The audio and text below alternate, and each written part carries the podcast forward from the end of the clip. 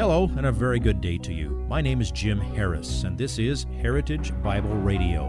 Heritage Bible Radio is an extension of Heritage Bible Church in Boise, where it's my joy to serve as the teaching pastor. Every day, we devote our radio time to studying a portion of the Word of God so you can know Him better through Jesus Christ and serve Him better through your local church. This week on Heritage Bible Radio, we continue our study of the book of Jude. False teaching and apostasy had entered the church in Asia Minor, and Jude addresses this problem in his letter. Our lesson this week will be taught by Associate Pastor Scott Basolo, a new voice on Heritage Bible Radio. Please listen to Pastor Scott as he delivers the Monday portion of this week's message entitled Details and Distractions of Faith. Our text this morning is Jude, and we are in the third and fourth verses of Jude. You have an outline there in your bulletin. As we think of this text, and as I've gone through this passage, I was reminded a bit of World War I. World War I was called the Great War. And it was believed that it would be the last world war that would ever occur upon this planet. Because of this, starting in 1921, the United States minted for the first time ever a coin with an eagle with its wings down in a peaceful position as opposed to the outstretched wings of an eagle in battle. They called it the peace dollar because they believed that peace was going to reign throughout the world following that in light of the casualty, casualty statistics of World War I, these were admirable considerations. Of the 68 million men that served in the several theaters around this planet, we find that 12 million of those 68 died in battle. In addition to that, 7 to 8 million died of battle related deaths. The percentage of deaths to men served was at nearly 30%, making this one of the bloodiest wars of all times. Trying to find positive aspects, such as titling this The War to End All Wars or minting peace dollars, was a nice idea. But the reality of man's depravity and its effect on society would rear its ugly head within 20 years from the same source. Although rather difficult, these are similar constraints that are detailed in the book of Jude. And also in the church today, and this is where our title comes from Details and Distractions of Faith. Details and Distractions of Faith. Follow along as I read the first four verses of the book of Jude. Jude, a bondservant of Jesus Christ and brother of James to those who are the called, beloved in God the Father, and kept for Jesus Christ. May mercy and peace and love be multiplied to you. Beloved, while I was making every effort to write to you about our common salvation, I felt the necessity to write to you appealing that you contend earnestly for the faith, which was once for all handed down to the saints. For certain persons have crept in unnoticed, those who were long beforehand marked out for this condemnation. Ungodly persons who turn the grace of our God into licentiousness and deny our only Master and Lord, Jesus Christ. Details and distractions of faith. Two weeks ago, we saw an excellent introduction to the book of Jude. Jim gave us the background of Jude. He answered the who and what and when and where and why of this book. And in short, we saw that it is a book warning against false teaching and guarding against apostasy. We also saw the beginning in the beginning of book in verses 1 to 2 and in those verses Jude's connection to the Lord and to his brother James. And we're also drawn to consider the audience, those who were the called and the kept of God. And what powerful terms these were. That is, that it was speaking of God's effectual calling to salvation of every believer and the eternal security which we possess as believers in Christ. We also were given a definition of an apostate as one who falls away from the faith. That is, those who we're speaking about in this text were presumed to be believers. They were those who partook in the corporate worship of God through the church and then fell away. We in no way should consider that somehow believers then can fall away from God, for that is not what's being spoken about. The scripture is very clear that those whom Christ chooses and calls are eternally secure and that he will lose none of them. So these are ones who professed to be believers, but were not, and were evidenced so as they fell back and left from the truth of what was being told and taught. So, with that, let's come to our text today, which will present our theme three unchangeable elements to encourage your faith. Three unchangeable elements to encourage your faith. And with these, each of these three are our three points. So let's go to our first of three points, which is unshakable eagerness. Unshakable eager- eagerness.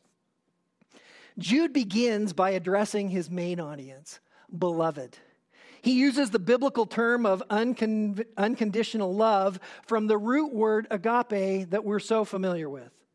And as he does so, he explains not only his great love for this group, but it also tells us of his close and abiding relationship, and even more, the amazement that these are the ones upon whom God has showered his unconditional and irrevocable covenant of love. This is a fabulous consideration and not one to be taken lightly, although we see it often in Scripture.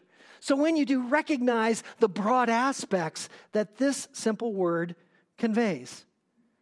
Then he dives in to bring forth our first point the unshakable eagerness. And verse 3 says, While I was making every effort to write to you. Literally in the Greek, it's making with all diligence or making with all eagerness. Second Peter uses this word three times in the first chapter in verse 5, 10, and 15. And as Peter does so, he wants to convey to his listeners the importance and the eagerness which with, with which they must be pursuing their faith. Jim reminded us two weeks ago of Jude's familiarity with 2 Peter as evidenced by the similarity of themes. And we're going to see much of this, and it's very important for you to keep this in mind through the study of Jude, as it has many important implications. Jude's desire for this letter was to write them about their common salvation. He wanted to express his great eagerness to talk about the joy of his faith and of their faith, the assured hope of heaven, the peace amidst great conflict while on the earth, the unrestrained joy of having Christ in their lives, being indwelt by the Holy Spirit so as they could understand the glorious teaching of God's word in the scripture. And it's almost as if you can feel him ready to burst. But there's yet more joy as we consider the actual terms that Jude, that Jude uses.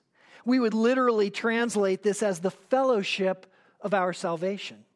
The word fellowship is the Greek word koine, from where we get koine or common Greek. This was the language that the New Testament was written in. It's that which was common to all of the world in that day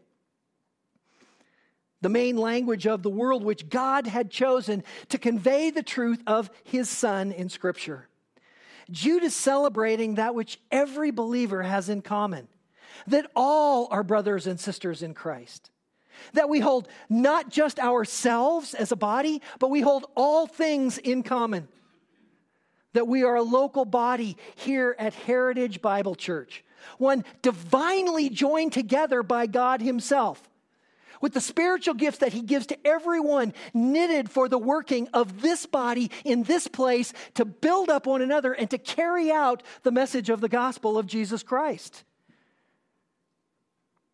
Peter was concerned about having given up everything in his early life as a believer. And he shared that concern with Jesus. And in Mark 10, the Lord responded to Jesus' concern. And in Mark 10 29, we read, Jesus said, Truly I say to you, there is no one who has left house or brother or sister or mother or father or children or farms for my sake and for the gospel's sake, but that he will receive a hundred times as much now in the present age houses and brothers and sisters and mothers and children and farms, along with persecutions, and in the age to come, eternal life. But many who are first will be last, and the last first. And so Peter was thinking, Lord, we've, we've come to follow you. We've left everything. I've left the fishing. My wife is kind of off on the side. I don't see her very often. I've, I've left my family and my tradition. And, and Lord, what do I have? Because he's just finished telling them that it's harder for a rich man to get into heaven than for a camel to go through the eye of a needle. And the Lord then tells him this truth. And we have to ask, okay, in the age to come, we're going to get all these. How do we get it now? How do I have hundreds of times of brothers and sisters and mothers and farms? Look around you, beloved. Hundreds of brothers, hundreds of sisters, hundreds of mothers, hundreds of farms. And these are what we hold in common. And this is the blessing that we have in our common salvation. And how incredibly grand is this commonality to rejoice in our common worship, to come together on Sunday and lift our voices in praise as God is glorified and our hearts raised to the heavens, to recognize the commonality of our faith, to lift one another up in our earthly suffering and struggles knowing that in all this and more, we each have all things in common. It's incredible. If you would like this message on compact disc, let me know and we'll send it to you. You'll receive the entire message, not just the portion on today's program. You can order by phone at 353 4036 or by writing to us at 7071 West Emerald, Boise, Idaho 83704, or on the internet at hbc boise.org. Heritage Bible Radio needs your prayers and your financial support. Once again, you can reach us online at hbc boise.org or by telephone at 353 4036 or by writing to us at 7071 West Emerald, Boise, Idaho 83704. And if you need a church home here in the Treasure Valley, I hope you'll visit us any Sunday at 7071 West Emerald. For Heritage Bible Radio, I'm Jim Harris. See you next time. Bye bye.